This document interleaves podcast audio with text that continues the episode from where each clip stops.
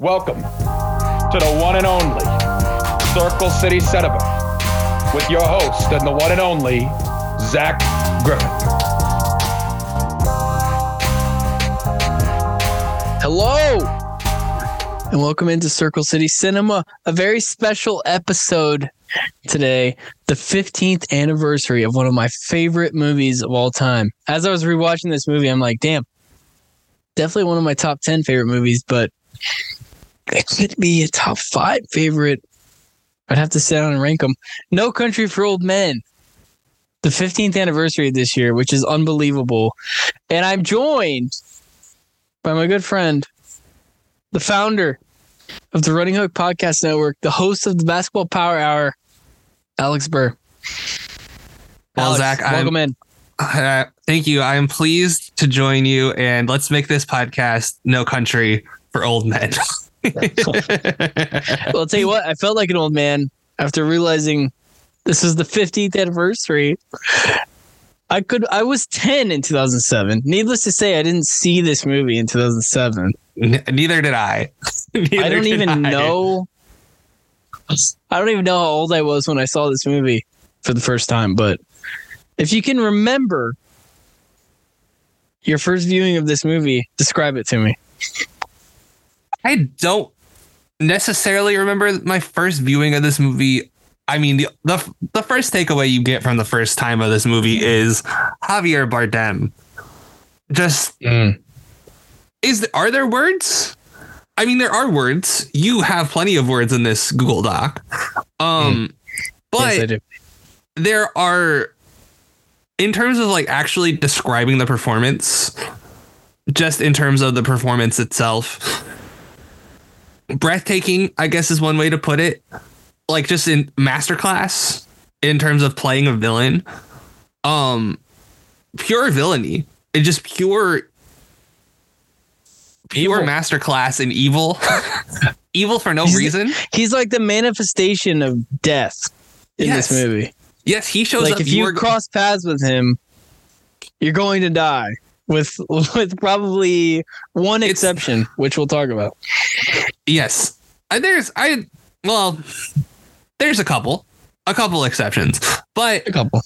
for the most part, it's it's Javier Bardem that stands out the first time when you're watching this. He blows you away. And then the more times you watch it, I've seen this probably out like I've seen this a few times. I'm not going to count how many times I've seen it.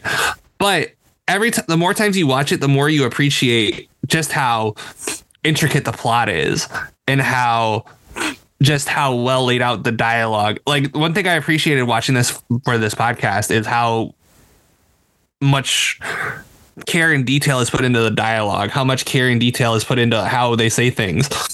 It, honestly, to compare it to another Coen brothers movie, Zach, it kind of reminded me of how much care they put in the dialogue for the Big Lebowski, but in hmm. like a dramatic way because you know in the Big Lebowski every word meant you know it, the Big Lebowski is a comedy, but mm-hmm. this movie the words have so much more weight because it's a drama and there's the stakes are so much the for all intents and purposes the Big Lebowski is about nothing. This movie has very clear and defined stakes, which makes the dialogue that much more riveting in my mind. No, you're right, and it's riveting because Alex. I'll I'll uh, dive into fun facts a little bit here. There's only 16 minutes of music in the whole movie. This is a two-hour movie. There's only 16 minutes of music total in this movie. So every word matters. Every word of dialogue matters. And there's not a lot of characters in this movie. You could argue there's not a main character in this movie. You could really argue that. I would say it's three main characters. And I wouldn't say there's one that's driving the plot necessarily. I would say the antagonist for sure is Anton Chigurh. That's 1000%. Yes. The antagon- main antagonist, without a shadow of a doubt. One of the worst haircuts in movie history. It's bad. It's terrible. Um, Still Llewellyn- badass, takes away. Josh Josh Brolin's Llewellyn Mm. and Tommy Lee Jones is Ed Tom. I think are the two protagonists. That's fair to say. Mhm. and you could also throw um Mrs. Moss. I can't remember her name off the top of my head. Um, Carla Jean. You could Carla also throw Carla Jean as a protagonist in there. Carla She's not Jean in the Moss. movie enough, I don't think, to be a protagonist. But she, I, I think I would agree with your assessment that there isn't a main character. I think there are a lot of main characters. I think. I think the film heads wouldn't like this comparison, but it's kind of like Avengers, an Avengers movie, where you throw a bunch of. Well, Characters- you let me think here. I mean, you have Thanos I in this mean, you movie, have so it Thanos kind of works out. movie, and Tommy Lee Jones was in the first Captain America movie. I don't think Bardem was in a Marvel movie that I can think of, Yeah, but he did go on to play another iconic villain, Skyfall. Um, Woody Harrelson was in a Star Wars, was in Solo, so I mean, not really Yeah. the same thing, but No, this But- movie. Oh, go ahead, go ahead. no, it's it's. There's so many things about this movie that just there's there's no music. You hinge on every word. By the time you see it like the twentieth time, like me, you're finding comedy and things that are not funny to a first time viewer of this movie. Yes, yes. because you realize like like for instance when uh anton is asking the landlord of the trailer park like where does he work? I can't say. I can't say. Where does he work? Did you not hear me and then he leaves like pissed off like and then the the coin flip scene with the cashier you don't know what you're talking about do you I need to know what I stand to gain. like it, you find comedy in that stuff, and it's not funny because a, a man's life is on the line. He doesn't even know it, but it's. Eh, and you're right about Bardem. It's one of the ten greatest performances of our lifetime. Definitely of the last. Definitely of the 21st century. And we're going to talk about the run of supporting actor winners during this time period. But this is one of the it's one of the most iconic performances of all time. And it's like when you see Javier Bardem, you think of you think of this movie. So I know I said there's no main character to the movie, but when I think of this movie, that's that's the character I think of. Anton Chigurh. I want to say this about the dialogue because I think this really takes it home. Is that there's they repeat themselves a lot in this movie, which is something I don't think I ever really noticed before. But it's like, so I pulled up the quotes on IMDb because I can't remember everything, you know, line for line, right? So this is towards the end of the movie. You don't have to do this. Anton Chigurh says people always say the same thing. Carla Jean says, "What do they say?" They say you don't have to do this. They keep repeating themselves over and over again. It's just like a thing that happens all the time. Yeah. It like during the scene with the cashier, he keeps saying, "Sir, sir," because he like, and I think So that's you, such a so you such a- married into it. So sir, you married into it. sir, sir. Well, now it's dark. Now we close at dark. Dark's not a time. I asked what time you closed. sir. Now we close it now. It's such a i think it's such a brilliant device for the movie. And again that's why I, that's one of the reasons i compared it to the big lebowski is because they keep repeating themselves. But it's such like a, it's a weird device i think for a movie. But i think it's so effective and compelling. And i think one it's one of the reasons why Chigurh drives his point across because if you repeat yourself people are going to get what you're saying. Mm-hmm. And I I just thought that that was one of my main takeaways I wanted to get in before we talked about the other stuff because I I really loved that this time like I, that's something I just really noticed this time around other than you know the big it's like this huge cinematography that that was all beautiful everything like everything about this movie I'm not gonna say it's a perfect because I don't think it's perfect but It's not. I Perfect. think it's a, it's a movie that's great in spite of its imperfections. And I think that's something There's one in particular that I'll get I'll get into later, but I really only have one gripe with this movie. I'm curious to hear what that is, but I'm sure we have other stuff we need to talk about before we get into the rest of this movie. And and the one thing about the coin flip scene that I don't laugh at is when the guy asks, "Well, I don't know what I'm putting up," and then Chigurh says, "Yeah, you do. You've been putting it up your entire life. You just didn't know it yet." Such a And- chilling. Yeah, yeah. Uh, and I was watching this on Tuesday night, and I was like, "Damn! Like this guy's this guy's about to die, and he has no he has no fucking idea, no idea. Just because this guy walked into his shop, like he didn't do anything. He just just because he walked in, just because fate, and you could argue he's fate manifested too, not just death, but fate. Like you can't control if you meet this guy or not, and Right. like when he when he kills the big financial guy and he's like are you gonna shoot me? And he's like that depends. Do you see me? Like just fucking Again, insane dialogue. It's insane it's not funny, it's not funny. But it is. but it is yeah because it's just insane dialogue insane delivery and you know you could say you could point at different scenes of this movie and be like that's why bardem won the oscar that's why bardem won the O-" but just look at the whole performance and you're like you couldn't have you couldn't have given it to anybody else you I really think couldn't have I think i mean you and I have also looking at watched. these nominees like it's just there's there's no there's no way you and I have also watched too much Sopranos.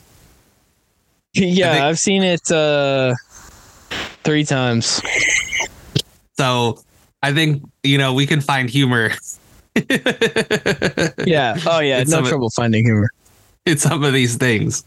But um yeah, I think some of these aren't they like you said, not funny at all, but they the Coen brothers I think find a way to inject the humor into this. they movie. always find a way like even in like a few months ago a couple months ago i watched a movie of theirs called blood simple and it was from 1984 i think. And it's not it's it's not a funny movie but the thing the situations they put the movie in make it funny much like this movie. And you also just have to see it lots of times. Like there's times in fargo that are funny like when William H Macy gets caught at the end, and he's like, "Yeah, I'll be right there," and he's he's they they they bust the door down, and he's climbing out the window. Like that's funny, and it's not funny the first time you see it. But let's get into it, Alex. First, a couple things things we've seen lately, and I'll start with you because I haven't seen you lately, so I want to know what you have seen. All right. I I'll keep it to lately, but um it is basketball season, Zach. You know my time for Mm. lately isn't much because I do have to watch a lot of basketball. Oh yes, Um I have been I'll- doing that as well. I'll start with House of the Dragon. Um It's next on my list. that is was a phenomenal showing from HBO. It was missing some of the humor from Game of Thrones, but I also think they had to pack a lot because it, it's you know it's a history series, right? Like or and we're going back in time. You know these are historical characters from what we know from Game of Thrones, but the action was great. Um, the drama was top notch from like Game of Thrones was. I, I give the first season like eight out of ten with the expectation, you know, it's the first season. It can only go up from here. Um I watched Austin Powers recently. The first Ah. one. I I've only seen the first two. I haven't seen the third one. International Man of Mystery. International Man of Mystery. I don't think there's a better I go back. I'll watch YouTube clips from that one a lot. I think my two favorite one are my two favorite ones are That's a man, baby, when he punches Basil Exposition's mom. Yeah. and then Dr. Evil's speech. He's like, my father would make claims like he invented the question mark, the scene in family therapy. And then, oh gosh, that movie is just so, like, it's so well constructed comedy, and it's it's so good. Um, I I saw Black Panther, um, Wakanda Forever recently. Nice. I second your comments about everything. I have to say, I loved what you said about Winston Duke um in your podcast.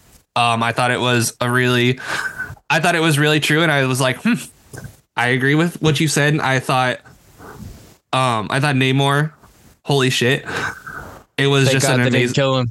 Thank Thank God. God. I, I don't think they could afford to. No. he is going to be a menace, not a menace.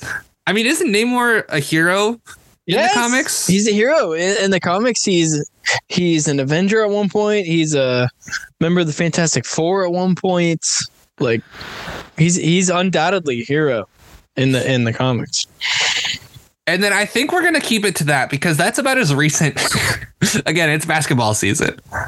It's basketball season, so not much other time for other Tyrese. stuff on the docket.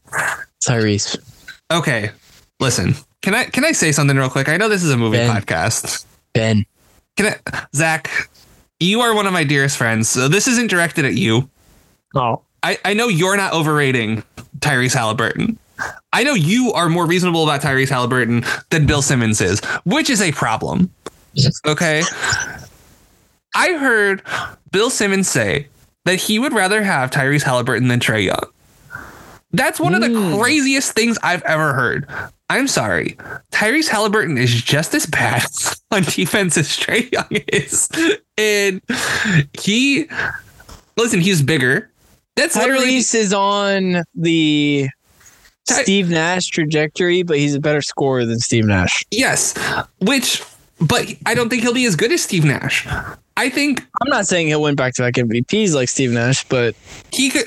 I could. He's gonna make All Star games, right? I think he could be. There's a couple seasons where he could be in the MVP talks. I think.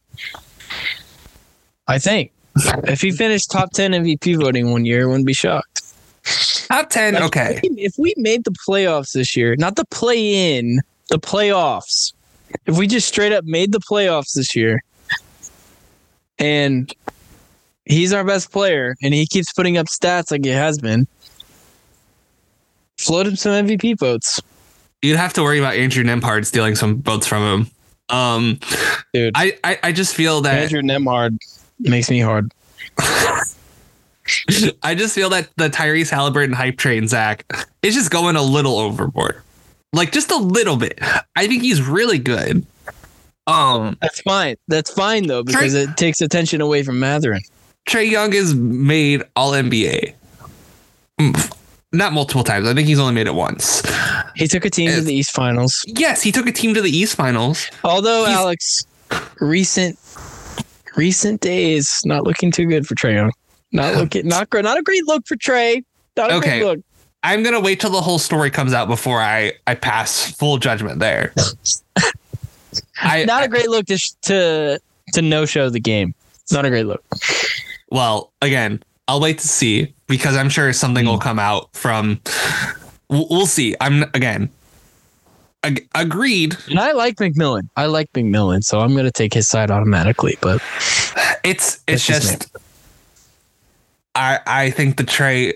I think the Tyrese Haliburton hype train. I think he's very good. I think he's been probably he's uh, all star right now on my ballot.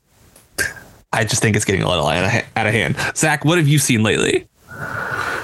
Well, I only had one thing down. It's the Pacific. I actually finished the Pacific. I've mentioned it on my pod a couple times. Finished it last night. Uh, ten episodes. It's basically the sequel to Band of Brothers, or a a uh, companion piece to Band of Brothers. Uh, I've been on a war kick uh, with TV and movies, and this was another great entry into that kick. It's it's tough, man. Like I was talking about it on my 2023 pod. Like you don't hear about the Pacific War that much when you when you see things or read things about World War II. Fucking brutal. Fucking brutal. And there's one character in this show who's just not the same when he comes back and you can just tell he's not going to adjust to normal life easily and it's really sad. Like i almost almost teared up almost teared up at the in this in this finale. But awesome show. Working through some hbo shows right now and i was really glad to finish this one because it was it was it was really moving at times. So the Pacific, if you're into war stuff, if you're into stuff about with really like humanity centric themes, I would I would recommend the Pacific very much. Uh, but that's really all I've seen so far. Uh, recently, I've been hitting TV pretty hard. Next up, I think I'm gonna watch House of the Dragon, Alex. It's You- only one You have season. to. Think I'm gonna hit it up. You have to. And then um I think my next thing is probably well, I gotta finish Breaking Bad. I think I should have thrown that in there. I Yeah, you do. I gotta um I'm through one season of Breaking Bad. I'm just gonna start over season two. But I can tell you what I'm going to see. I'm going to see Avatar: The Way of Water in IMAX next weekend. I can tell you that. I don't Ah. care. I don't care. I'll probably- I'm to pay the full price. I'll probably wait for my birthday. My Mm. birthday is um a couple weeks from now. So I might just wait. And Alex, Um, it's a daunting task for me.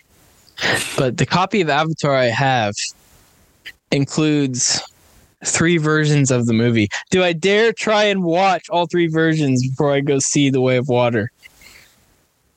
Zach, I think you dare.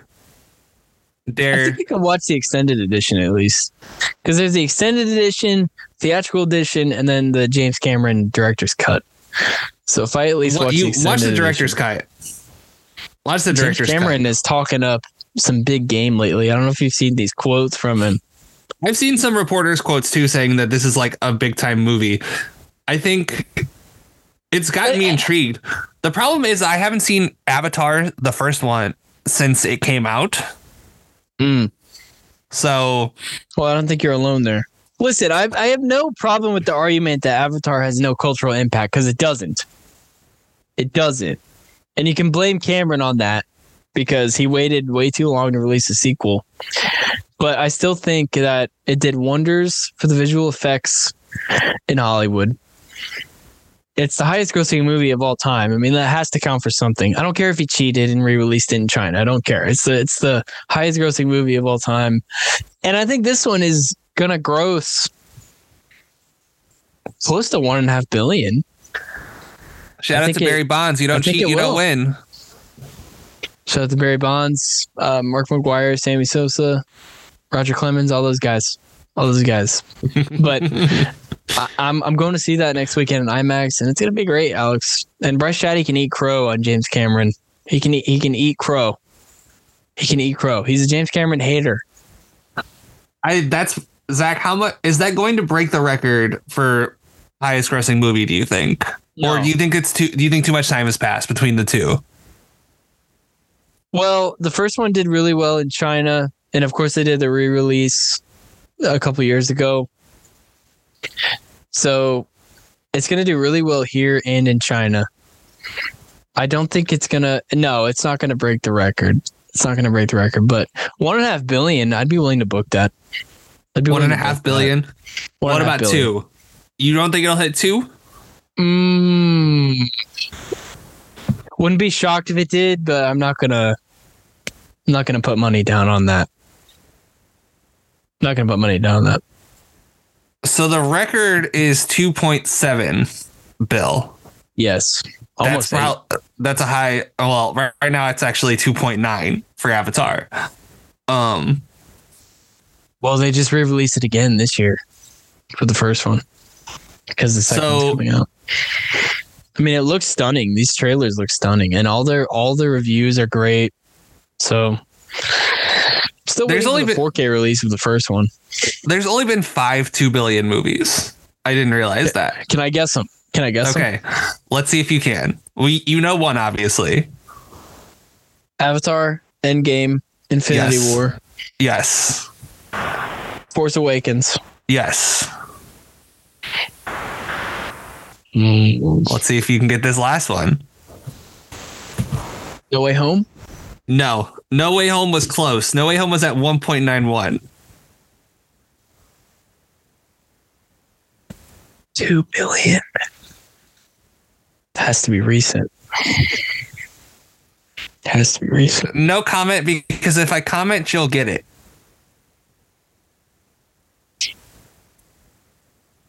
Mm.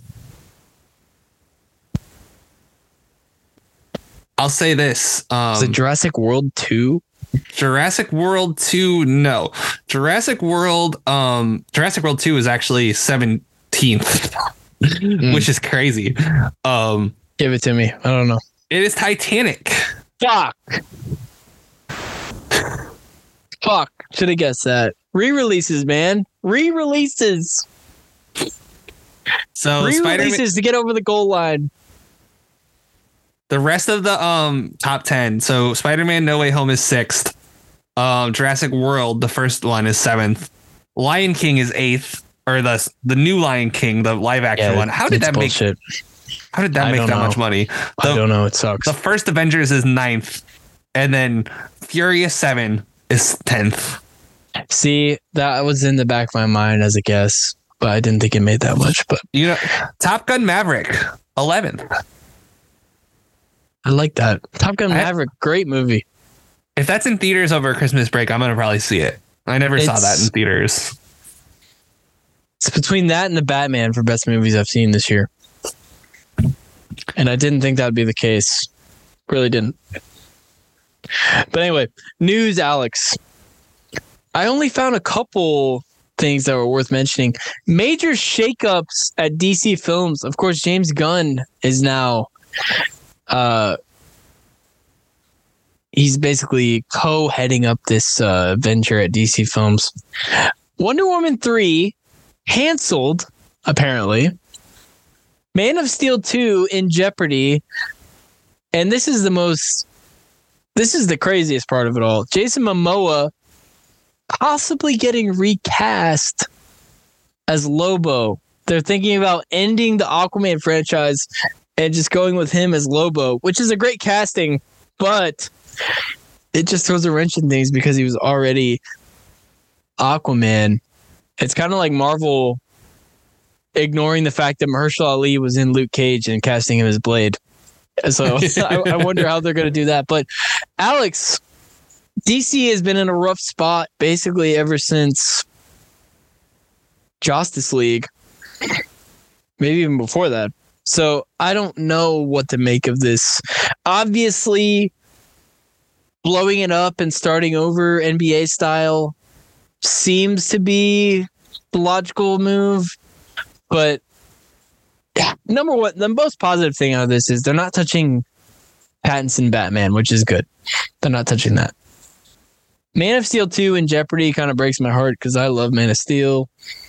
Wonder Woman 3 being canceled is fine with me because I thought the second one sucked.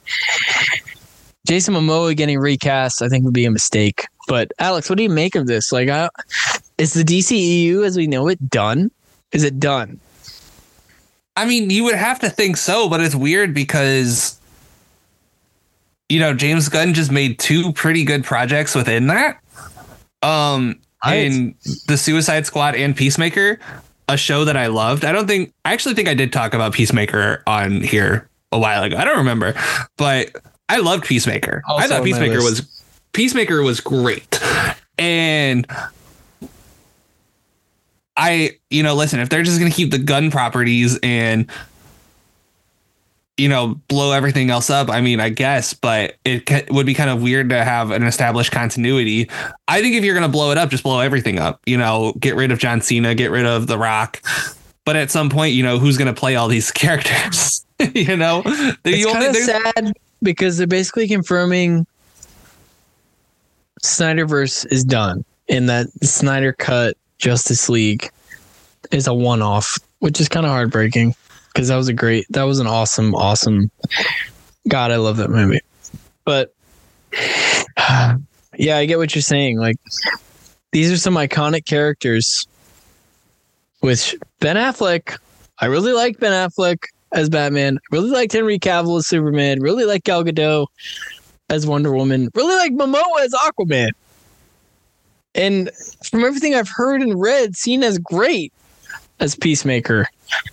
And he was good in the Suicide Squad. I just, it's an interesting way to go about it, especially for James Gunn, who, like you said, made two projects in this universe.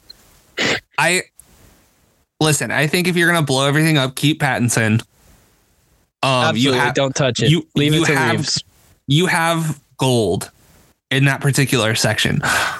But there's no reason, like, if you're, I, I think personally, their mistake was trying to make it like the MCU. I think, you know, you have the Justice League, right? But you don't need to have it be like the MCU where, you know, all these characters are interacting. You can just have those standalone movies and have it, you know, the Justice League, you know, have, you know, you don't need to be the MCU. You can do your own thing. And I think maybe if they try to reboot these franchises, I think maybe they can give them a fair shake. The problem is, of course, you know, it, I would like to see another Man of Steel. I would like to see, Yeah, you know, he really didn't want to. I, I love Man of Steel. Like, am I alone in that? I like. I, Man of haven't Steel seen. amazing. I haven't seen Man of Steel in a while, but I really did like it. Um, I did not want to see another Wonder Woman movie after. I really liked the first Wonder Woman. I really did not like the second Wonder Woman. Second one, I wouldn't wipe my ass with. I don't know what happened there. I know. I remember there. ripping it on the pod. I remember. I remember you ripping it. too. And I'll tell you one thing you weren't I remember one thing you were absolutely right about is that they saw like, oh, the audience was attached to Chris Pine's character. I can't remember his name. But Steve Trevor that's right. They were really attached like the audience really liked him, so they're like, oh, we need to bring him back. wasted was such a Pascal. wasted Pascal. And I, we know what the problem was, Alex. We know what the problem was. Patty Jenkins didn't write the first one; she directed it, and the second one she did both. She wrote and directed it. And what was the problem with the with the second one, Bryce or uh, Alex? Sorry, the plot. Exactly. So there you yeah, it was it was all over the place. By the way, I don't know if I talked about this movie on this podcast. Um, massive weight, uh, or unbearable, go. Yes, whatever the still need to watch it. Unbearable. that movie was Talent. great. That movie was great. Massive talent. Pascal. That movie, Pascal was great in that movie. You would love that movie so much. I Well, It's again, actually in my collection, believe it or not. I have the 4K steelbook of that movie, and I've yet to watch it. I'm ashamed of myself for saying that Zach. out loud. Zach. Just I know. Don't make it your absolute priority. Just whenever you have time, just relax. It's a great movie. Well, It's Alex, just I'm in the process of moving right now. Mm. Well, tomorrow I'll be in the process of moving, but packed up all my movies uh, a couple nights ago, and I don't think I have ever said on the pod how many movies I have, but I'm going to say it right now. Here. I have my spreadsheet here. Yes, I have a spreadsheet. I packed wanna- up all 695 of my movies. And they're in my car right now, waiting to be taken to my apartment tomorrow. And it was very somber. It was somber. I was like packing up my packing up my kids. Like, let's go. you also want to give us your exact address so we can send you stuff in the mail. Uh, Yes, it's uh one, two, three Go fuck yourself, Lane. Sesame Street. but no, it was it was kind of sad packing them up because they had been on my shelves for man, as long as I can remember. That's but crazy. they're gonna have a new home soon, so it'll be great. Uh, but yes, I agree with you. It's don't know what to expect. I really wanted a Man of Steel 2. Doesn't look like we're gonna get it. It's really weird considering. I'm sure you know by now, but Cavill was in Black Adam. He showed up at the end of Black Adam. Did you see Black Adam? I did not see Black Adam, but I didn't really care if you spoiled it. So Well, I saw it on because if you're a member at AMC, you're able to see movies on Tuesday nights for five dollars. So I went and saw Black Adam on a Tuesday night for five bucks. Was very delighted to see that the rumors were true that Cavill showed up at the end. And now I know it was all for nothing. And it's kind of sad. But Well, before before you go on, Zach, um, I don't know if you saw this James Gunn what he said. He Hmm. did say. So, as for the story yesterday in the Hollywood Reporter, some of it's true, some of it's half true, some of it's not true. We haven't decided whether yet whether it's true or not. Some of it. He posted a long thread on Twitter. I won't read all of it. it But- gives us shit. yes, exactly. Um, he's basically saying nothing's final yet. But it, it sounds like it's been 100% confirmed that Wonder Woman's gone. Like that yes, this which is, I mean, the first one is awesome. Second one, like I said, I wouldn't wet my ass with it, but it had promise at least, so it makes sense. And Patty Jenkins is doing some Star Wars stuff now, so that that makes sense. That make that part of it makes sense. but it's I, I just thought I wanted to get that in there before No, I'm Before glad we you moved did on. because that that uh, didn't really clear up anything, which is classic James Gunn. well, But anyway, I trust him. I trust the guy. I know this is all kind of, you know, Hollywood Reporter usually gets stuff right. Hollywood Reporter and Variety are typically my go to sources. So I trust them. But James Gunn usually hits more than he misses, so I'll I'll I'll trust him. And honestly, DC didn't have the balls to do this to blow everything up, so I trust him. Next up, trailer for Spider-Man Across the Spider-Verse Part 1 is releasing next Tuesday, Alex. Uh, this is an, a movie that's near and dear to both of our hearts. Um, one of the greatest animated movies ever made, Into the Spider-Verse. Quite possibly the best Spider-Man movie ever made. Definitely an inspiration for No Way Home. Uh, and quite frankly, inspired a video game, Spider Man Miles Morales. So there you go. Uh, I can't wait for this trailer. I know it's just a trailer, but I don't I don't give a shit, Alex. I don't give a shit. Everything I've read about this movie I, I said it on the 2023 pod. Like this movie is going to be a trailblazer for animation, which is saying a hell of a lot. yeah. I mean, it's been what five years since the it first will be one. five years since the first one when this movie comes out. Now, granted, we have to take that with a grain of salt because you know there was uh, They got year delayed. where there was just a year where people you know couldn't work on stuff. You know, didn't movies weren't released exactly. Alex, Uh, so, but still, if we take that year out, that's four years. That's a long time. That being said, um, this is a movie I'm willing to wait for. Like, oh fuck yeah! I and that trailer, as soon as it drops, as soon as you send it to our chat, because I know you will, I will. or someone will, I am going to be all over it. if I'm gonna not in a coma when it comes out, yes. I'm gonna be all over it. Spider Verse is one of my favorite movies, and God, that sequel, I that, it's. I, I just words can't describe how hyped I am for it, and it's not coming till next year. So I, I have to temper my expectations, otherwise I'm going to die of excitement. March, I- I, I believe. Let me see.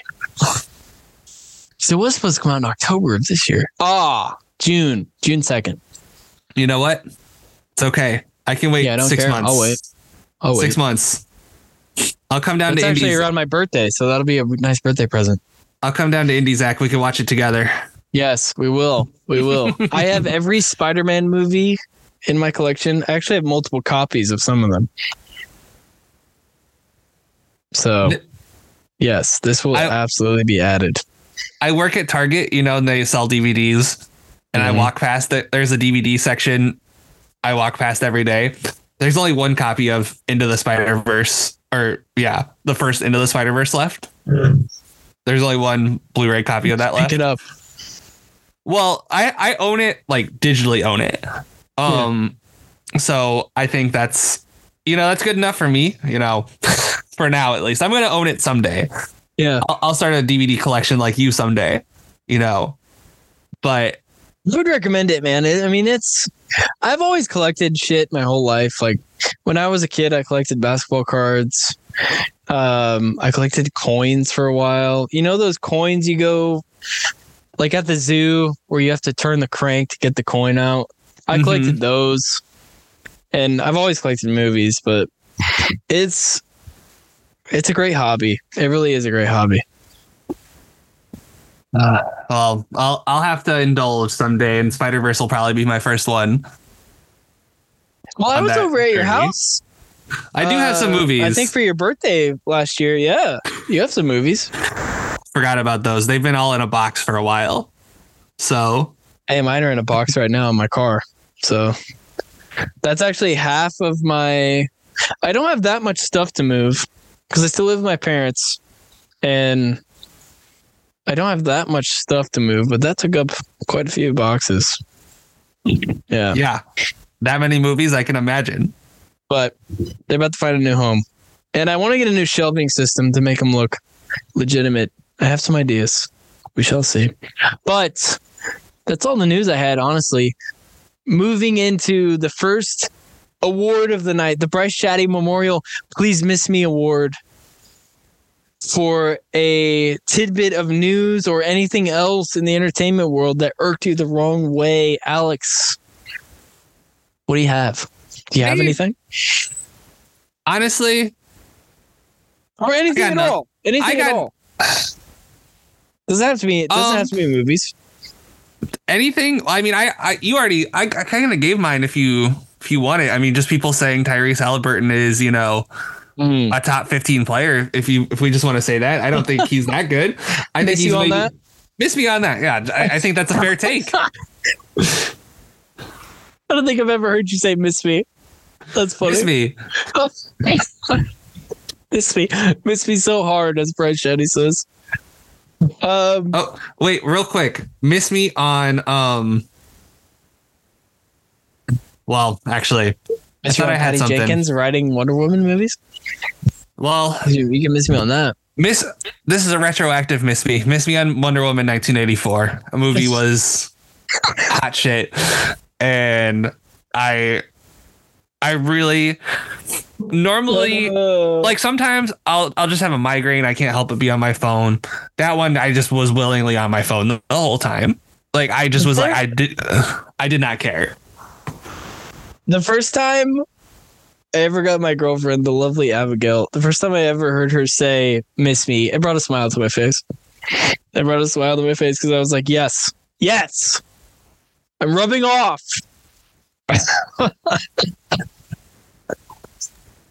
uh, but my Miss Me award, I award it to Jennifer Lawrence this week for falsely claiming that she was the first woman to ever lead an action movie.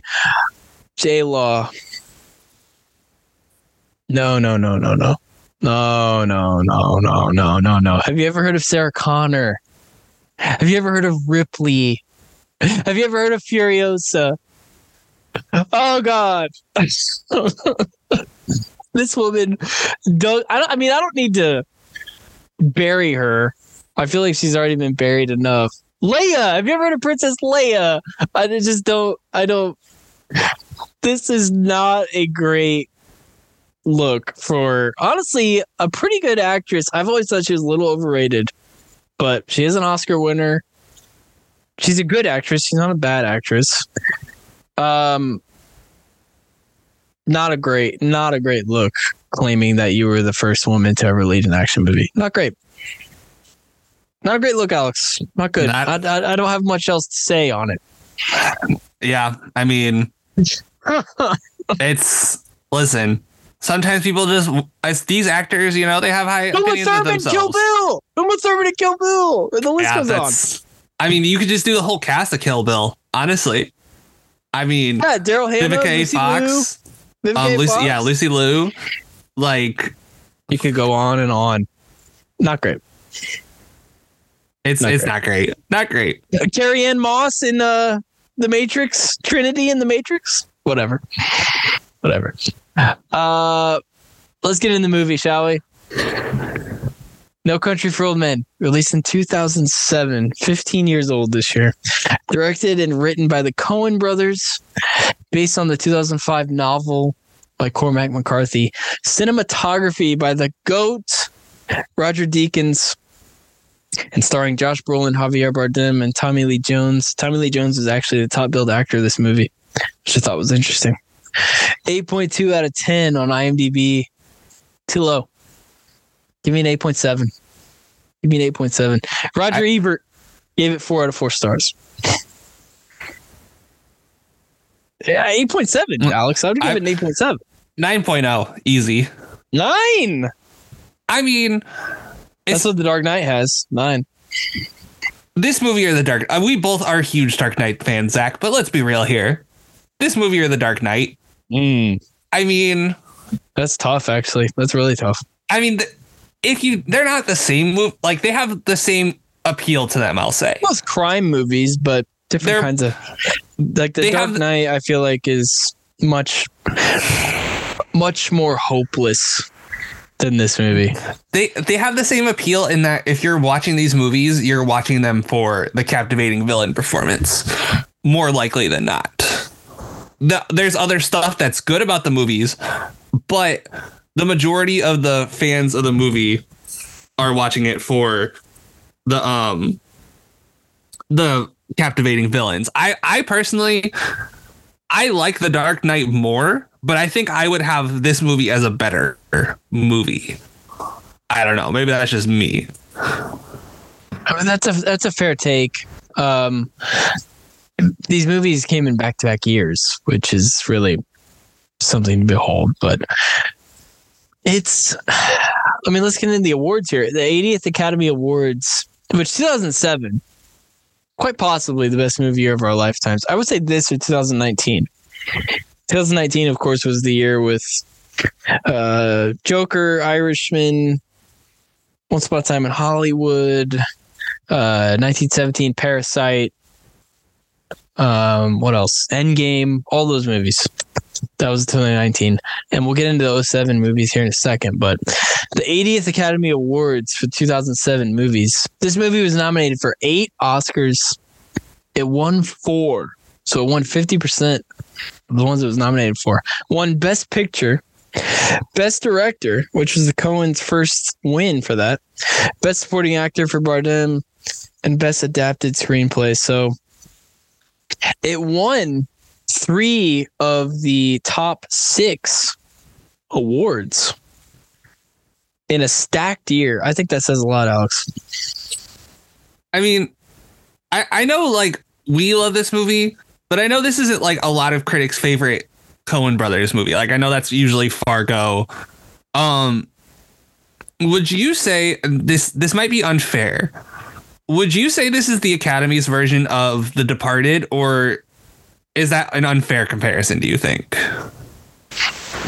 I think this is a better movie than The Departed.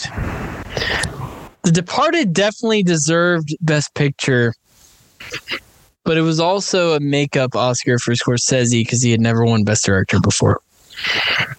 When they should have given it to him for Goodfellas, they should have probably probably given it to him For a lot of movies. a couple times before. Raging Bull, uh, Um, I'm sure a taxi driver a couple times. You know, they probably should have given it to him, but this is a better movie than Departed. But I see where you're going with that comparison. I see where you're going with that because, you know, two, I guess technically three all-time great directors that hadn't been recognized for their work. You know, culturally impactful directors. Every movie they make seems like an event. Like and never really got theirs when it comes to the academy. So yeah, I see where you're going with that. And also, Departed came out the year before this, so we had a run of awesome movie years in the mid 2000s. Awesome. Yeah. And I think the Oscars were actually, you know, this was back. You and I were talking about this the other day, back when they were actually, you know, doing movies that people had seen. Right. Like last year, I'm not saying Coda's bad. I've never even seen it, but like one best picture and I never heard of it until Oscars night or when the nominees were announced. Like, right. huh? Like that didn't happen. That did, uh, I mean, it happened, but it didn't happen as much even 15 years ago when we're talking about this movie. This was also when uh, this was before they upped the amount of nominees in Best Picture to 10. So back back in this era, only five movies were nominated for Best Picture, which makes it even more impressive, honestly, considering how many bangers came out in this in this year alone. Right. Yeah, you sh- the list of movies in this is insane. Yeah, I I had a tough time finishing my Mount Rushmore. Like I had three that for sure I was gonna put on here. But the fourth one I had trouble with. But this year, man, this year, this year. I mean, it's 07 or 2019. I honestly don't know which way I would lean. I really don't. Probably this year because it has No Country, which is one of my 10 favorite movies, and also features Bardem. And it has There Will Be Blood, which is quite possibly the greatest acting performance of our lifetimes. And has Zodiac, which is also one of my 10 favorite movies. So this year kind of cheats. It's kind of a cheat code for me. And there, there will be blood, and No Country is, as your top two in movies is just Right. kind of. I apologize for the dogs, by the way, but you know, can't really control Yeah. them. I got dogs too. It's fun. but But let me tell you, No Country for Old Men had that dog in them. it had that dog in them, Alex. And it beat out There Will Be Blood. It beat out Zodiac, which wasn't even nominated. And I would actually say, I know I'm not your traditional critic because I don't suck off the Academy, but No Country for Old Men, I would actually say is probably their best movie. It's either this or Fargo, in in, in my opinion. well, you know, I'm biased. I love The Big Lebowski. Um, Mm, Fargo yeah. hit a little too close to home for me. So I I think now is probably a better headspace. I need to watch it soon. Um Fargo's good. It's and, and it's short. It's only an hour and a half. Much like this up- movie. This movie's only two hours. it's on my list. It just at the time, you know, um, it was just hit a little close to home. So I was like, uh, I understand, you know, it's a little more lighthearted than it seems, but it just was like, mm, at the time. But Sure. I th- I think I, I think this movie was a well deserving best picture, no doubt. I just think that it there is a case for it to be made because a lot of people love Fargo, and I mean Fargo was turned into you know a very popular TV show after the fact. Yep. Like, I mean Fargo's still going on if I'm not mistaken, or I think you're right. and it's probably their most popular their most popular work to date and i i'm not saying it didn't deserve it entirely i just feel like you know again the academy does tend to do this in terms of makeup calls to actors or directors. Yes. They don't give it to them at this cert at the correct time for the correct movies. And then like they got they got bardem right. I mean if they didn't get bardem right that was Uh, yeah, there, that would have been a problem. That would have been a major problem. and they Yeah, got they got right, daniel you're day lewis right this year too Yes. Yes. This is Daniel Day Lewis's second win. He would go on to win a third one. Uh, just like five years later. But you're right. They get it they get it right. I feel like they actually get it right a majority of the time, but it's their misses that are just so like, how the fuck did you miss that? How did you miss that? It's uh, and their misses are really glaring, which I think takes away from their credibility sometimes. But Alex, let's hit down let's hit on the 07 movies for context. We talked about There Will Be Blood. Talked about Zodiac. Michael Clayton, which is a slow burn. And honestly, really like if you don't like slow movies, you're not gonna like this movie. But I liked it a lot. Um, it's about a fixer for a law firm played by George Clooney, who's basically trying to wrap up. He's basically trying to clean up this big scandal. Uh, the whole movie, and it's really, it's really, really good, really good movie. Almost put it on my Mount Rushmore, but I didn't. Then we have Transformers, Alex. Transformers, which is actually a really good movie. I actually rewatched this uh, a couple of weeks ago. Really good movie, Alex. it's a lot more recent than i thought you were gonna say Really, really good movie. Really good movie. Then we have Juno, which was one of the five nominees for Best Picture. Some Tim Burton action here. Sweeney Todd and the Demon Barber, or sorry, Sweeney Todd, the Demon Barber of Fleet Street. The assassination of Jesse James by the coward Robert Ford. Into the Wild. Gone Baby Gone. Great movie. Great movie. Ben Affleck directed. Uh, American Gangster. Great Denzel performance. Great Denzel. Another Josh. Brolin movie. American Gangster. That's right. He isn't. He is an American gangster. yeah. what do you have for Brolin? Ratatouille. Best animated feature winner this year. 310 to Yuma. Spider Man 3. Let's go. One of my favorite scenes in Spider Verse, inspired by Spider Man Three. We don't talk about that. that. The Bourne Ultimatum, which arguably the best Jason Bourne movie, arguably. Uh, Pirates of the Caribbean at World's End, which is the third one. Superbad. Jonah Hill bursting onto the scene. Great And. Michael Cera and Seth Rogen, And Bill uh, Hader, Bill Hader. I mean, Emma Stone. just a great movie. One of the great, really well. one of the great comedies. Yeah, it is. Disturbia. Actually, watched this. Uh, I feel like back in March. I think Shia LaBeouf. Great year for him. Knocked Up. Another uh, comedy from this year that was really good. I Am Legend, which I was this close to putting on my Mount Rushmore. This close. Great movie. Also based on a book like No Country for Old Men. The Halloween reboot. The Rob Zombie directed Halloween really violent. Harry Potter and the Order of the Phoenix. Another animated movie, Meet the Robinsons. And the Simpsons movie. Some notable movies from 2007, Alex. The best picture snub that we don't talk about. The Simpsons movie. uh, Alex, let's go through our Rushmores one at a time here. Uh, I'll go first. No Country for Old Men is the George Washington for me. Okay. What do you got?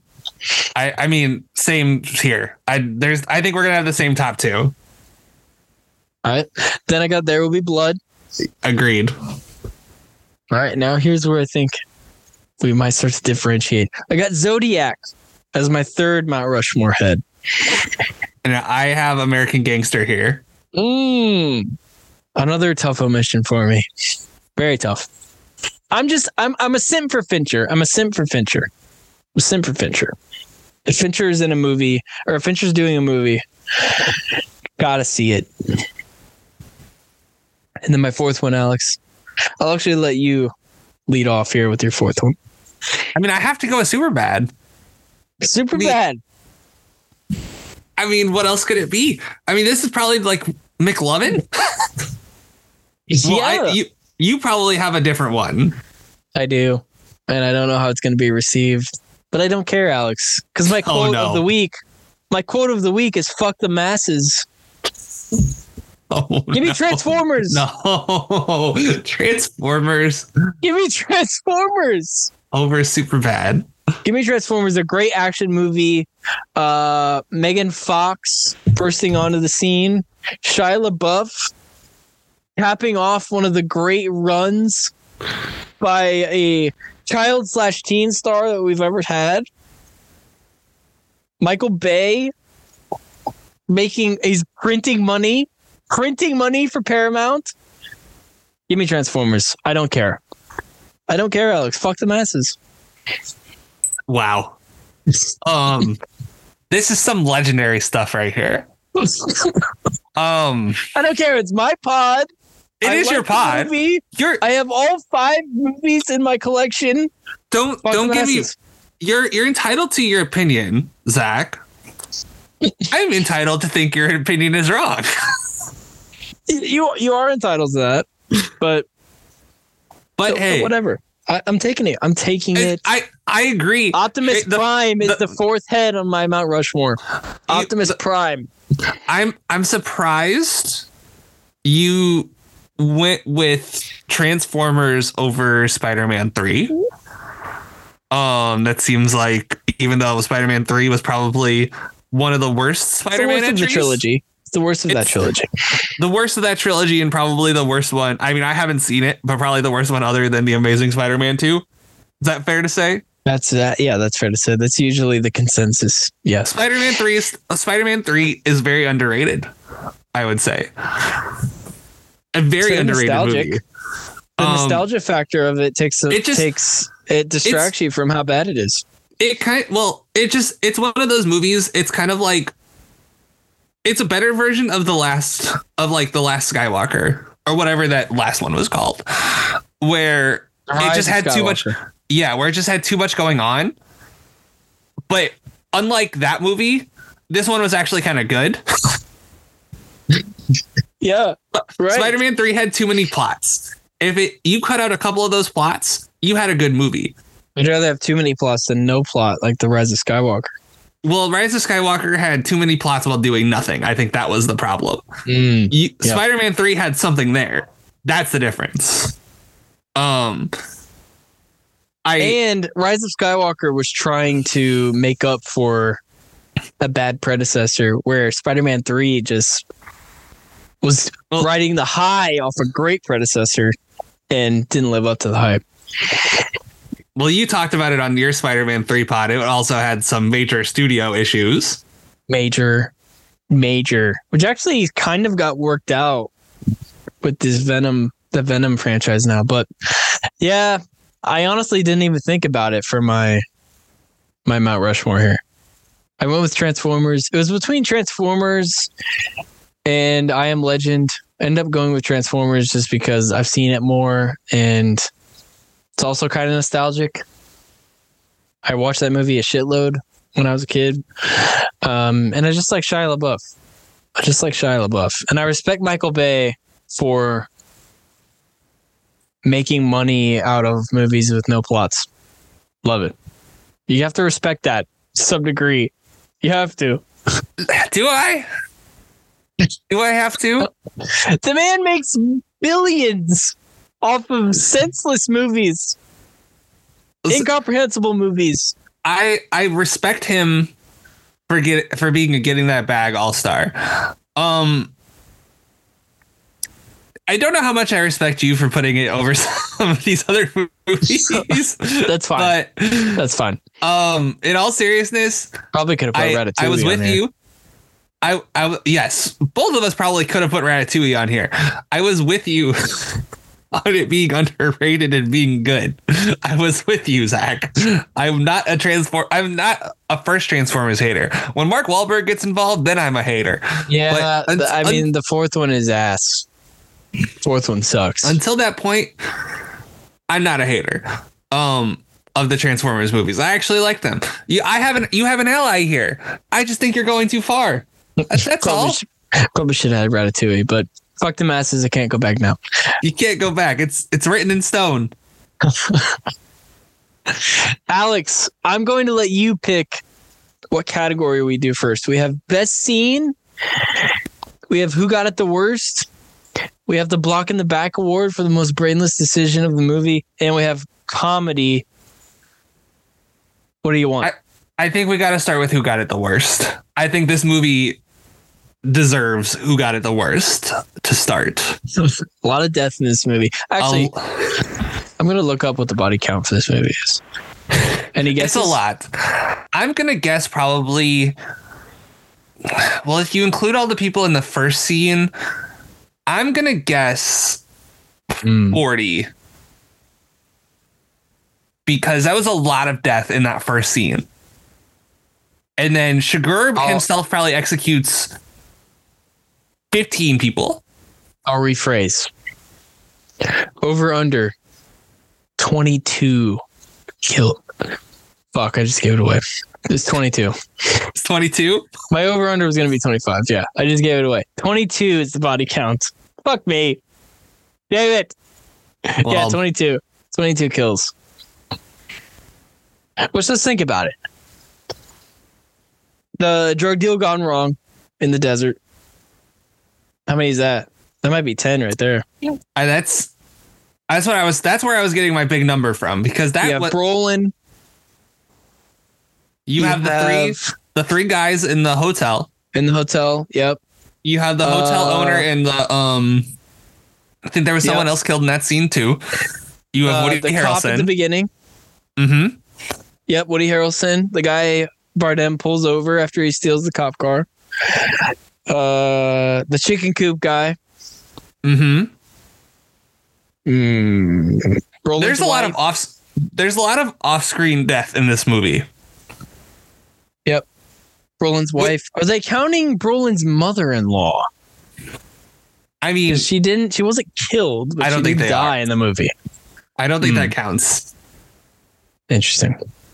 Honestly, not as high of a body count as I thought, but it sounds right now that we're. Well, what about the guy that Llewellyn killed outside the hotel? Oh, the truck guy. The Guy in one the truck.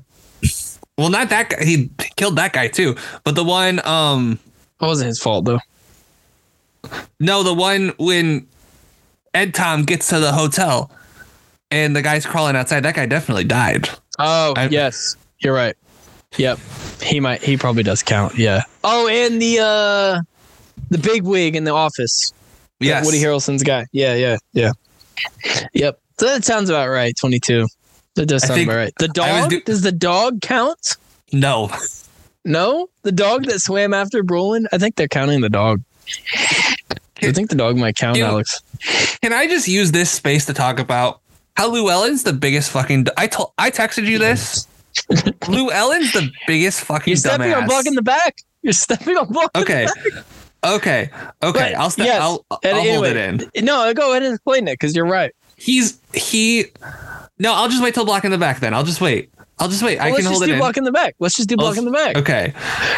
Because my first uh, nominee for block in the back backward is uh, Llewellyn returning to the drug deal gone wrong. And I think another one you could probably have in there is him taking the fucking money. But, I would have done the same. I would have done the same. Anybody would have done the same. I mean, shit. Suitcase full of money. You stumble upon a suitcase full of money, and you're just like, hmm. You see, Which- after here, here's my thing, Zach. Okay, normally, yes, if I stumble, if I just stumble upon a suitcase full of two million dollars, I would be inclined to agree with you.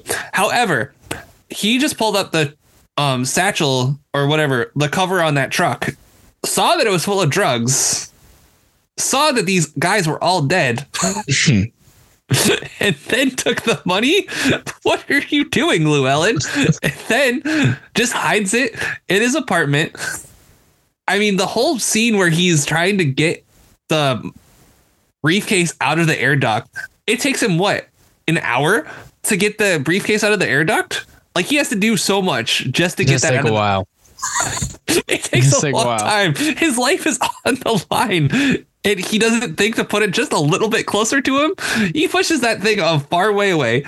Um, No, ma'am. I want to keep my room and get another room. he, he that too. He buys the kid's shirt off of him for five hundred dollars. Five hundred dollars. Look at that fucking bone. Not that. That's Anton. That's when Oh, Anton yes, gets hurt. yes, yes. When, when he's crossing the border. This is when he's crossing the border and he's bleeding profusely. He's like, "I'll give you five hundred for your shirt." That's way too much. You could have. This is the eighties. You could Let have him probably hold the money. let him hold the money. What Give are you talking? I'm giving you five hundred dollars. I want the beer too. Okay, that makes a little bit of sense. When he walks into the clothing store that he bought all the stuff from earlier, he's like, "You ever seen a man walk in here with no clothes?" No, sir. I suppose I haven't. It's just No, sir. It's unusual. God. Llewellyn like gets it. It's funny when he's crossing the border back in his uh like uh hospital gown and the guy is like grilling him about his job and why is he coming back. And he's like, Were you in Nam? And he's like, Yes, sir. Two tours. And he's like, Help this man out. All I needed to hear was that he was in Nam. Didn't question anything about his appearance. He was just like, help this man. why is this man in hospital gown? It's Uh, but that yes, I agree with you, Llewellyn. Although he was a worthy adversary for Anton, like he He- actually shot Anton. How many people can say that? he. I'm not saying you can be dumb and be a good shot. He very clearly was capable in He almost had him. He almost killed him. let's be real here. His wife was the brains in that relate. Carla Jean was the brains in that relationship. Absolutely. There's no doubt in my mind. I'm fixing to do something dumber than hell, but I'm going to do it anyway.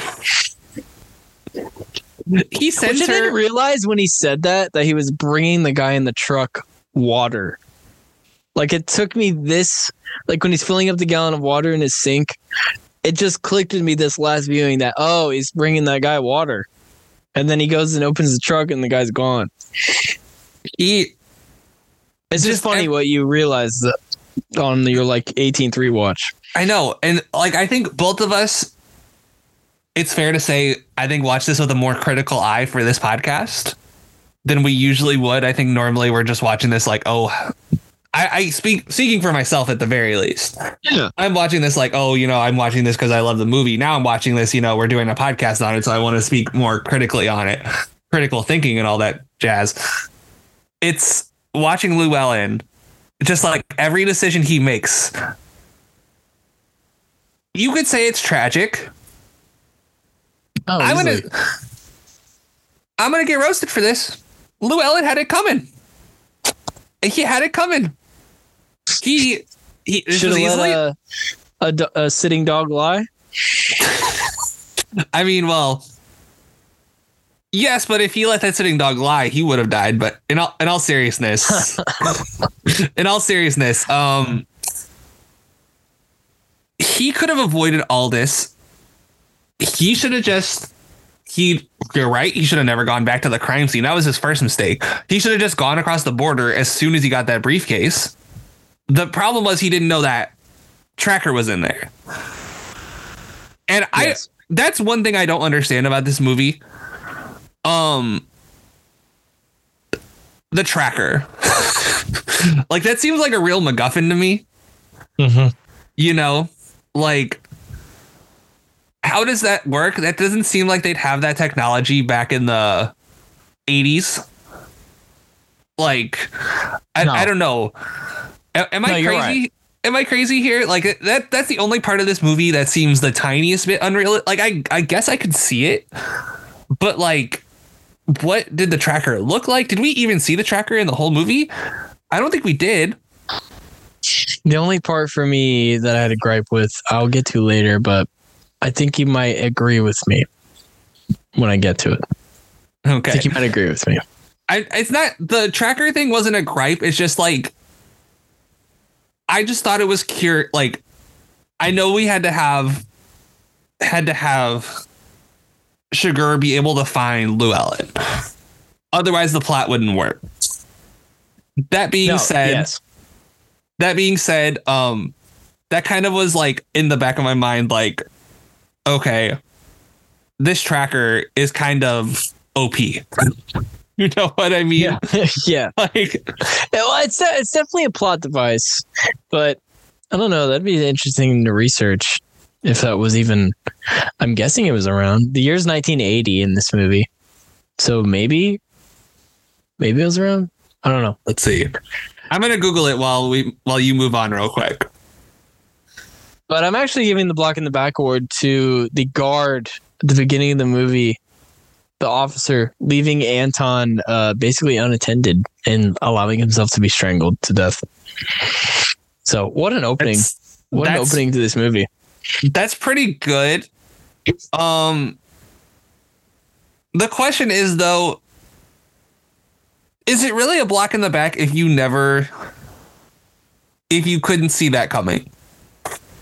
Like you know, like what prisoner would think to?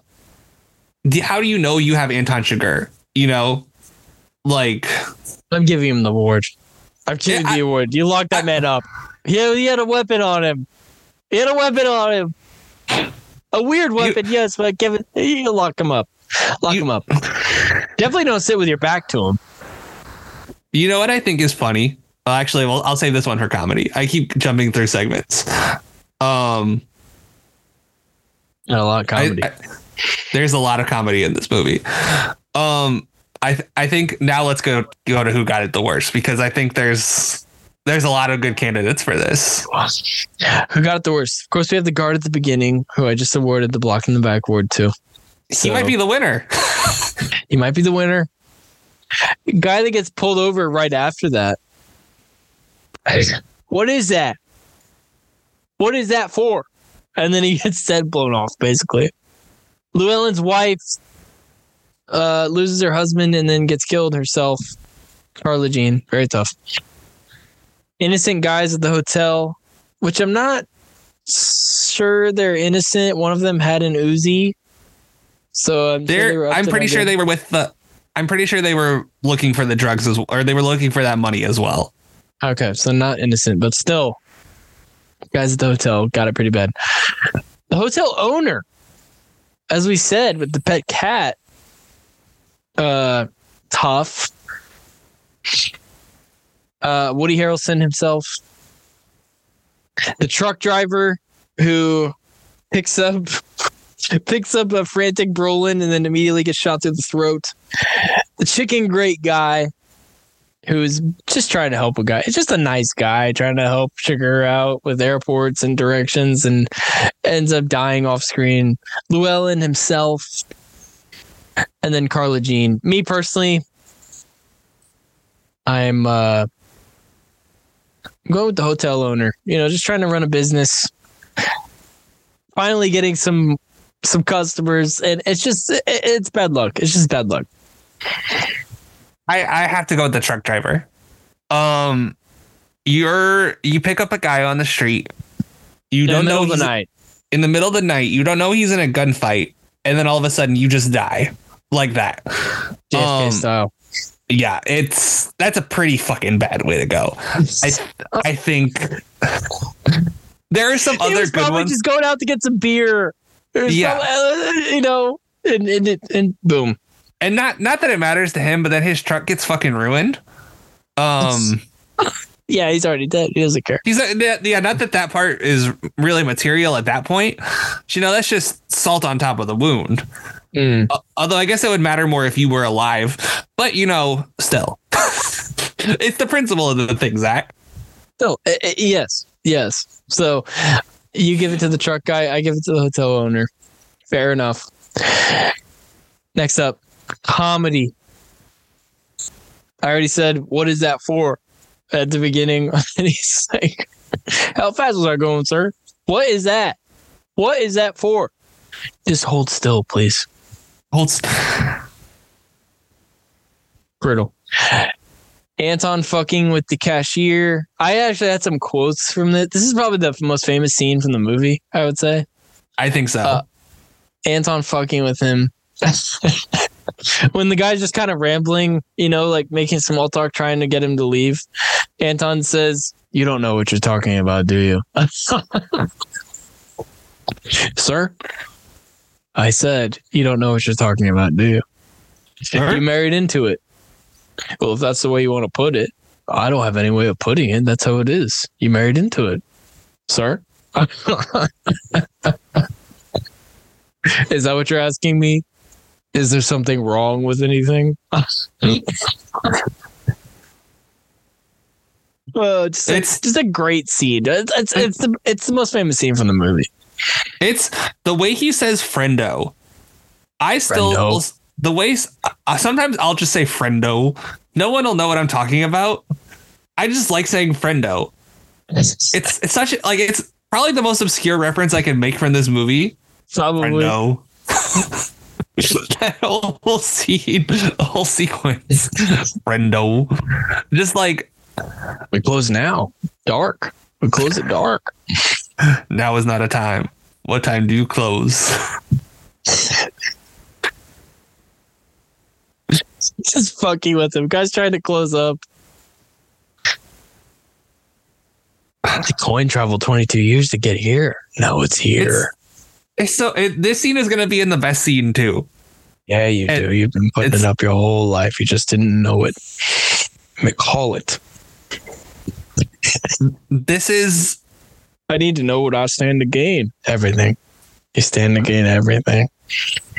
is it possible that this is the best scene and also the funniest scene? Like just being real for a second here. It's very possible because the guy behind the counter is like he's stellar in this scene. He's really good. I don't even know his name, but he's awesome in this scene. Like playing I wouldn't say he's dim-witted.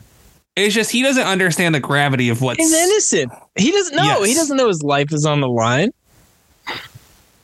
As far as he knows, this is just some guy who drifted into his gas station. He doesn't know.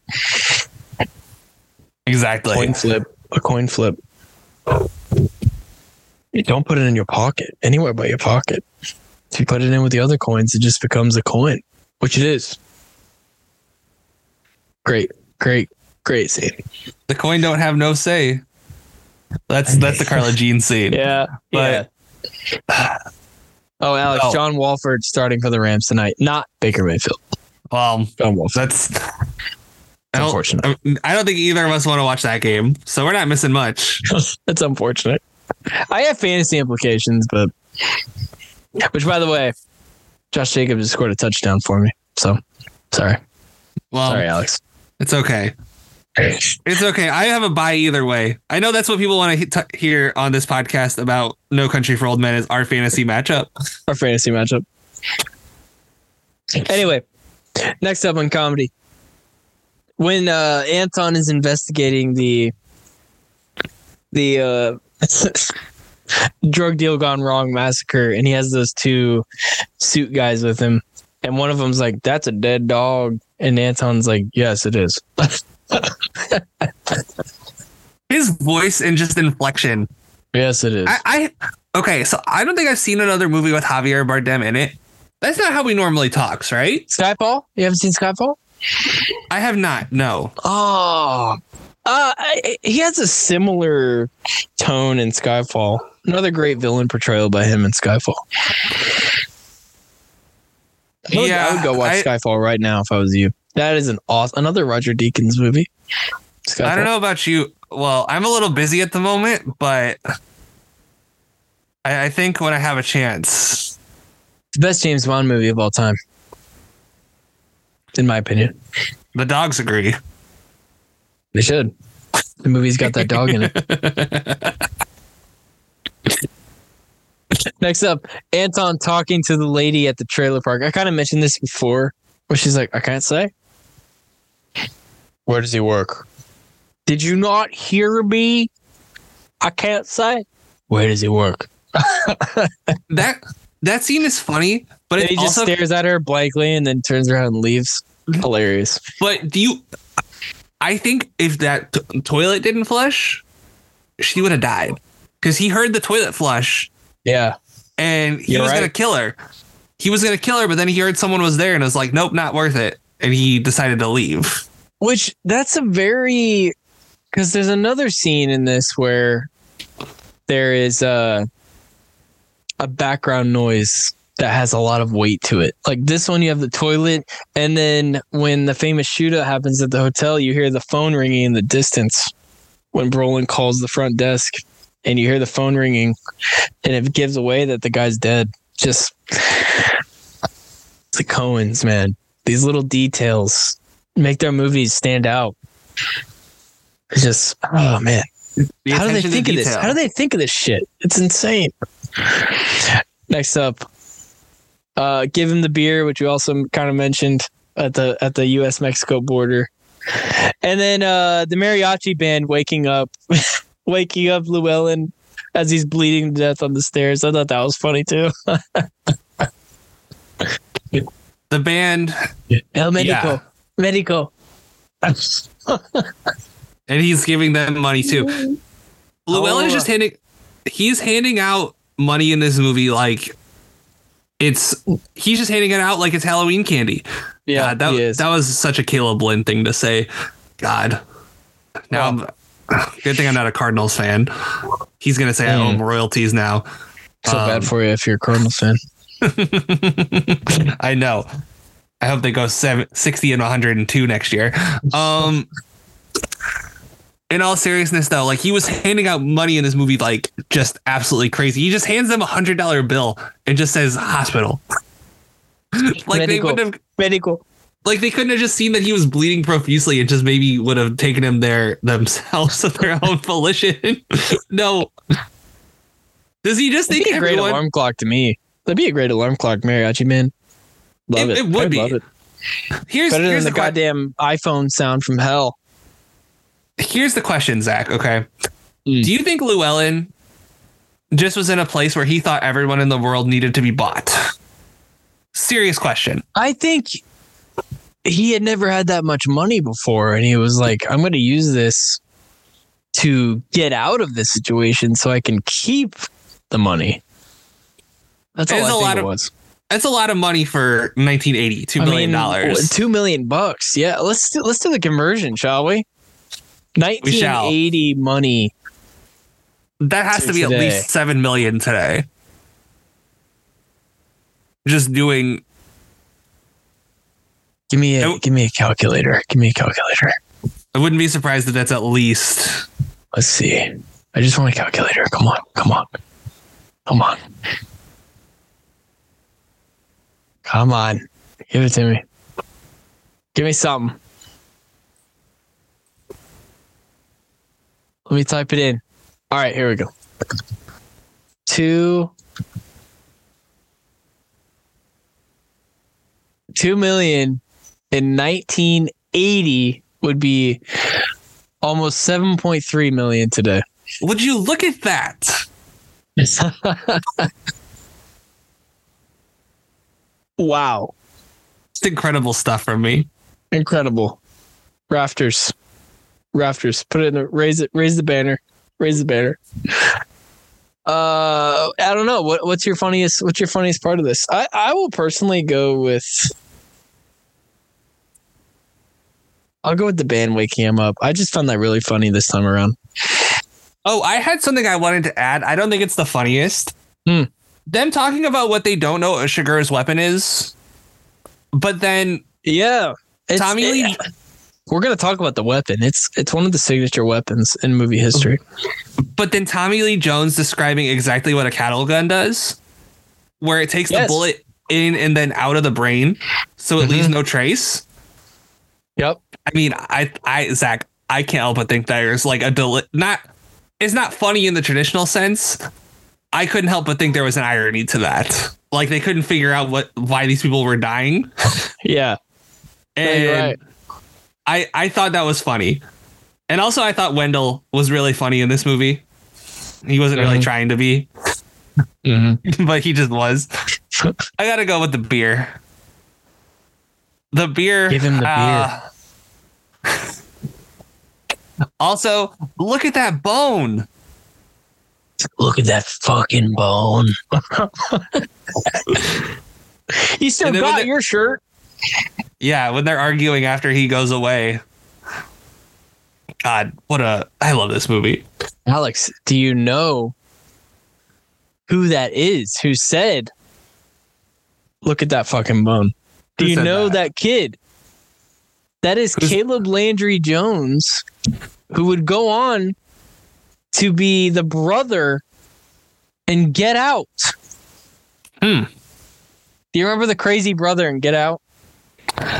I who, do like, not helped know. with uh he was like oh man so you know the girl daniel kaluuya is dating in that movie mm-hmm. her brother in that movie that is who this kid is He looks familiar. yeah i i looked at him and i was like i think i know who that is. And then i looked this kid up and i was like damn that's him. And it was his first ever movie role. Caleb landry jones. Crazy. But i want to talk about the weapon now. It's officially an air powered captive bolt pistol which is commonly used to stun cows before they're slaughtered, which is kind of what you were saying with the with the Tommy Lee Jones. So there you go. It's one of the signature weapons of all time. I had some honorable mentions here. I had Indiana Jones's whip. I had lightsabers just in general, which I feel like might be the runaway favorite here. And then I had the Terminator shotgun. And was I missing anything, Alex? Am I missing any weapons? I I have one. Harry Potter's me. wand. Do you want to put wands in there? I don't know if it's the same kind of iconic. Um, Hattori Hanzo swords from Kill Bill. Mm, yes. I don't know. I I don't like know if it that. qualifies as the same thing. No, I like that. But I love I like it. um that's kind of what I had in mind there. I think those are iconic weapons like the the the mythology behind those swords in that movie. I think kind like Yeah. again, it's not on the level of those other ones you have. If you want to get specific about lightsabers, I think Darth Maul's lightsaber is probably Yeah. one of the most iconic ones. The Yeah. double-ended one. Or Mace Windu's. Mace Windu's too, because it's purple. Mhm. And Samuel L. Jackson is just like, I want a purple lightsaber. And they're like, You're Samuel L. Jackson. You get a purple Yes. lightsaber. Yes. Yes, sir. Yes, we will do this. Um Yeah. I think that's the those are the ones I can think of off the top of my head. Yeah, Kill Bill sword for sure. That's that that's that's a good one. That's a I like that. I like that. That's a good that's a good addition here. I would go lightsabers, runaway favorite, but I think this I think the uh, air powered captive bolt pistol, if you want to get specific, that's probably in there as well. And uh last category here, the best scene, which we've kind of hit on some of them here, but I think Llewellyn finding the massacre and investigating it, that whole kind of mix of everything, leading into him being chased into the river, that whole scene, that whole sequence, it, it really just sucks you into the movie. Because you're like, okay, he has this money. Who's after him? He just got it by chance. Like it's it sucks you into the movie. Then of course the coin flip, which would probably be my pick. I feel like that's probably the pick for this. But uh, any scene with Tommy Lee Jones, actually, Alex. Any scene with Mhm. Tommy Lee Jones. He's great in this movie. He's batting a thousand. He's batting a thousand. Uh, he's already won an Oscar at this point. He won an Oscar in the '90s for The Fugitive. Felt like he should have been nominated for this. He was actually nominated for Best Supporting. Or uh, let, me see here. He was I I looked at the Academy page. He was nominated Yes. for Best Actor. He was nominated for Best Actor in a movie called In the Valley of Elah. Did not win though. Of course, Daniel Day Lewis won. Which I, I don't know. I think he should have been nominated twice. They should have made an exception. I think he should have been like what they like they did with what uh, Scarlett Johansson a couple years ago. She was nominated for Best Actor and Best Actress and Supporting Actress in the same year. So it's it's they could have done it. They could have done it. Brolin not not, be, not Brolin not being nominated is a joke. Brolin should have been nominated. He really should have been. If they were going to nominate a Best Actor from this movie, it should have been Brolin. Yeah, Just because if they knew Tommy Lee was going to be nominated from the other movie, I mean, It, it should have been Brolin. Brolin should have been nominated for Best Actor. Bardem was a yeah, you know that was foolproof. You couldn't miss that. But uh, I also had the phone ringing in the distance as the best scene. The entire hotel shootout, which I feel like is a close second. Just a great action scene. This mhm. movie's like a western and an action movie. It- it's- psychological thriller. psychological thriller. It's really hard to pin a genre on it. If I had to, you know, gun to my head, I'd probably say western, but I think Western is probably. Well, what do you think Wikipedia like the? hmm, What do you think Wikipedia describes it as? I think they will say western crime thriller. So let's see. No Country for Old Men is a neo-western crime thrill- thriller. So you were close. Mm, neo western. Damn. They like that shit. They like to throw neo into everything, don't they? I don't know what neo means. Wikipedia. they don't even know what it means. He's it's that 'cause guy it's from not the a Matrix. traditional western. Yeah, it's the guy from the Matrix. They just they're like it's not a traditional western, but it's a western, neo western. Yeah, yeah. Wh- what's a neo western? Eh, don't worry about it. This is neo western. Whatever. I was close. I was close enough. I'll take it. Uh, some other honorable mentions: Woody visits Llewellyn in the hospital. Um, Carson Wells, who's actually Woody's character in this, I just keep calling him Woody, but Carson and Anton uh, meeting in the hotel room shortly before Carson dies. The Llewellyn Anton phone call where it seems like they're going to have another big time shootout and it just doesn't happen. Llewellyn dies. And then at the end, Tommy Lee Jones meeting with the old man who I looked it up, turns out to be his uncle. I could not figure out who that was supposed to be. And it's actually his uncle. And then Anton meets with Carla Jean at the end, which leads into the car crash. And he has the famous quote, like you said earlier, people always say the same thing. But Alex, I think it's the coin flip. But it has to be the coin flip. if it's not the coin flip, I'll say the entire shootout at the hotel. That would be my vote.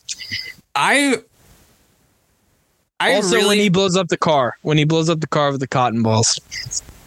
that one was a creative scene because I realized what he was doing like halfway through what he was doing. I was like, oh, this is gonna be And I was fun. telling Bryce today, like that whole scene after that where he's like fixing his leg. I love that scene. that scene it. is that's it's a great sequence because Llewellyn's in the hospital and he's fixing himself. I think it's a great like contrast. Mm-hmm. Um, but if I had to pick, I really like the Uncle Ellis scene where Yeah. Ed Tom is talking to is talking to Uncle Ellis.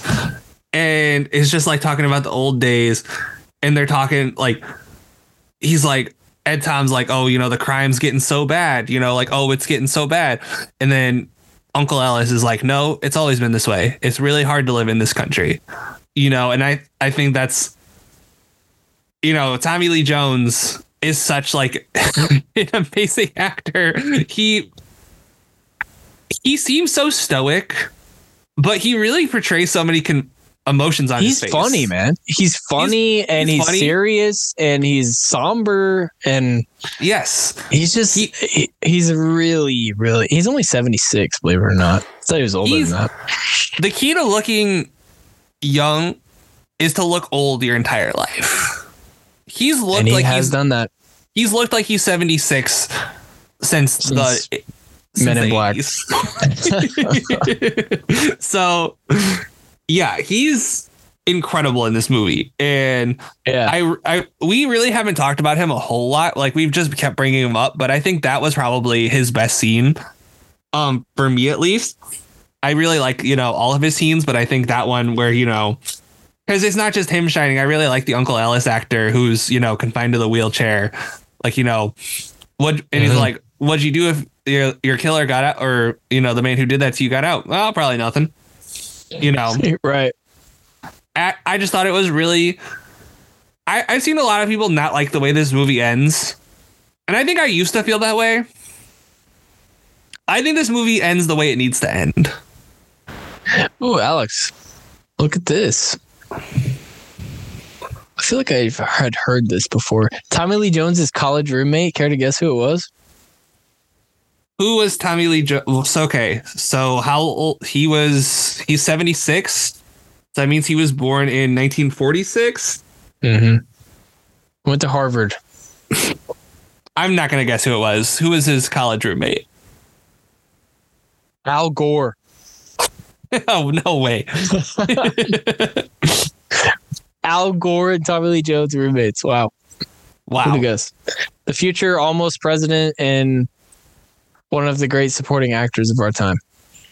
Wow. Who would have guessed? What a room. What a room that is. Um, What do we have next here? My only gripe with the movie. All right. My only gripe with the movie.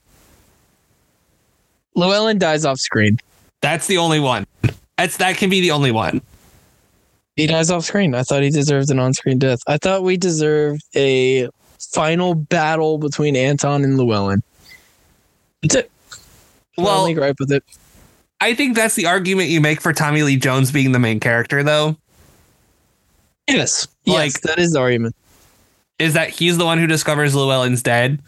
Like the the story is. Told He's also the only one trying to do the right thing. yes. Again, Llewellyn's a fucking dumbass. Like, do you blame Llewellyn for taking the money? No. No. But should he have taken it? No, Probably not. I mean, it's technically it's blood money. Of course, Anton is a bad guy. He's the personification of evil, basically, and death. And uh, you have uh, Earl Tom Bell, right? What's his name? That's his Ed name, right? Tom. Ed Tom. Ed Tom Bell. Basically, just trying to do the right thing, trying to find this man for his wife because she doesn't know where he is. Like, and and he's the only one that lives, besides Anton, who we have to assume lives, even though he kind of limps off to the sideline. But yeah, it's that part. That part of it is interesting to me that the only guy trying to do the right thing is the only one who gets off scot free, basically. Yeah, it raises like what do the um Coen brothers believe? You know, it raises that question. Hmm. Like, you know, do they believe if you do the right thing you'll get rewarded in the end? Like it's you know, it's a fair question. Um if you, you know, if you're doing you know, if you're looking to help others, you know, are you going to get rewarded? You know, it's it's not that it's a pretty unnihilistic Yeah. approach. You're fucking nihilist. You don't believe in anything. I had to work. Yeah. You know, I had to fit it in work. there. I had to work a Lebowski reference in here. Yeah. Um, yeah, you had to fit it in. I had to. Um, I think that if that's their read on things, I think that's pretty. It's oh, pretty Baker generous Mayfield. reading. Baker Mayfield in the game. Breaking news: Baker Mayfield's Wow. in the game. but anyway, continue. Um, I, I think that's a pretty generous read on like life and karma from them, you know, hmm. and I think I don't think they're gonna touch westerns again. Probably. I, I mean, they did the Ballad of Buster Scruggs. Yep. They did True Grit. I don't, I watched like half of the Ballad of Buster Scruggs. True Grit was great. I have need to see True Grit. Zach, I stopped the Ballad of Buster Scruggs when I got to the Liam Neeson part. Yeah, understandable. Understandable. Very understandable. Um, Won't fault you for that. and I, you know, now they're kind. It seems like I don't know if they're gonna start doing separate things. Um, because they, you know, Joel. I think it was Joel It seems like they are. because Joel did Macbeth without Ethan. Yes, and then Ethan shit on Macbeth when it came out. Well, like Ethan hard. just shit on it hard.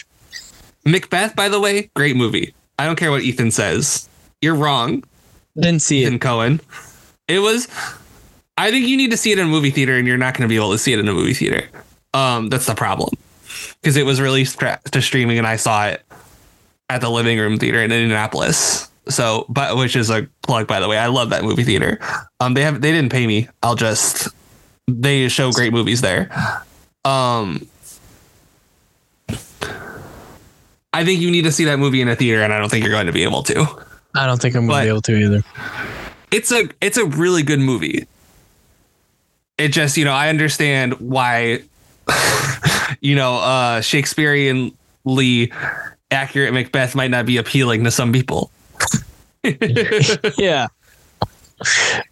Uh, and then the last thing I wanted to hit on here before we get into fun facts to close it out the supporting actor winners from 2007 to 2009. We have a three-peat here that I would dare anyone to try and find a better three-peat from a category in Oscar history. So Javier Bardem wins for No Country for Old Men 2007. Heath Ledger wins for Dark Knight in 2008, and Christoph Waltz wins for Inglourious Basterds in 2009. That is like three of the top 10 acting performances we have ever seen, Alex, in back to back to back fashion. Yeah. Unfucking believable. No, those Not just three of the greatest performances we've seen, three of the best villains of all time. You can Three- argue the best villain of all time if if the Joker. Joker is probably the best performance of our lifetime. If you want if you want to get into that. you could argue all three of these against each other. I think these Yeah. three are all like all in the same tier. And I don't They're think in, the actors are inseparable from the roles. Inseparable. And I don't think it's an insult to say, oh, you know, these guys are all on the same tier here. Like No. just crazy, crazy run. An insane run. Fun facts. The fake blood cost the crew eight hundred dollars a gallon. Most of it was used for the drug deal gone wrong in the desert. And then it's the next one. According to a January 2018 article in Business Insider, a group of psychiatrists studied 400 movies and identified 126 psych- psychopathic characters from those movies. They chose Bardem's portrayal of Anton Chigurh as the most clinically accurate portrayal of a psychopath. That's listen. It's it's fair. It's a good yeah. The guy's totally devoid of like compassion or, or Empathy. empathy. anything. He's yeah. not a human. He's not. The only reason he does not doesn't do stuff is so he doesn't get caught. That's literally it. Yeah, that's it. Josh Brolin broke his shoulder in a motorcycle accident just two days after getting the part in this movie. In an interview with Now magazine, he recalled thinking, quote, fucking shit. I really wanted to work with the Coens as he flew over the car that hit him. His injury, however, turned out to be a non issue since his character is shot in the shoulder very early in the film. So there you go. Josh Brolin lucked out. Lucked out in the motorcycle accident. Thankfully, he wouldn't have had any of those issues when he was playing Thanos, a role I know he also was dying to do. Yeah. he was also really good as Cable in Deadpool. Yes, he was. He was really good in this Cable. I hope he comes back. The suppressor on Anton's gun was specially made for the movie. Such a device did not exist, so the Coens had one invented. Coen's innovation. The case that held the money in this film was the same case that was also used for the same purpose in Fargo. Coen's again. And then in this last uh, fact I stated earlier, only 16 minutes of music in the whole movie. This Which is you a, don't you don't really realize that till it's over and you you hear that that wow. Yeah, I guess there wasn't a lot of music in it. this is a movie that doesn't need the music, in my opinion. Like as crazy as it is to say, like we're we're so oh, accustomed to to scores, you know, and all. It's not that much dialogue either. No, but it, it's so like there's such a music to the way the movie works. I think it it kind of speaks for itself, you know, and it doesn't need like don't get me wrong, Hans Zimmer kills it, right? Um I'm I blanking on other famous scores Williams. that John Williams kills it. But Zach, we don't need that all the time. And I think this movie, you know, the cinematography kills it, right? There's so much in this movie, so much attention to detail with the dialogue and all that. Like there's and plus there's a lot of gunshots too. Yeah, lot. So music might not have been on the top of their minds. No. But this ah, man. One of my 10 favorite movies of all time. Rising the Ranks definitely deserved the best picture of this year, which is saying a lot considering all the movies we rattled off. Alex, thank you for joining me tonight on this anniversary course. pod. Plug, plug, brother. Okay, so make sure you check out the Power Hour this week. Um, JD just needed a week off, so he's going. JD just needed just just needed some time. You know, we all need some time off sometimes. So I'm gonna monologue this week. These these teams are more for me anyway. Um, this week is the Kings, the Raptors, and Zach's favorite team, the New York Knicks. Oh, yes. My favorite team. Your favorite team as well, the Raptors. Well, my actual favorite team It's uh, actually they're not my favorite team this year. I I see real holes with them. I'm tired of watching them do the same thing two years in a row. I don't. Uh, contrary to popular belief, I don't like watching the same thing two years in a row, which is why the Pacers are one of my favorite teams this year. Um, because they're doing something Yeah. really different this year. Yeah. Um, but and which is why even though I crapped on Haliburton, not crapped on him, but you know what I mean, Zach. Even though Yeah. I I doused the fire on him, I guess would probably be the better way to put it. I still am a huge fan of this team. Um, but I have to talk about the other side of that trade. So that'll be coming out probably That's right. very soon after this podcast, but make sure you listen to this one first because, and if you do listen to this one first, at Caleb Lynn one and tell him the Cardinals suck. Yes, please do that. And at at Bryce Shaddy and tell him Russell Wilson's washed. Tell him that. Yes, do this in the same tweet, preferably, and do it with the hashtag No Country for Old Men. Yes, please. Please do that. Check out the content on the network, folks. And as always, thank you very much for listening.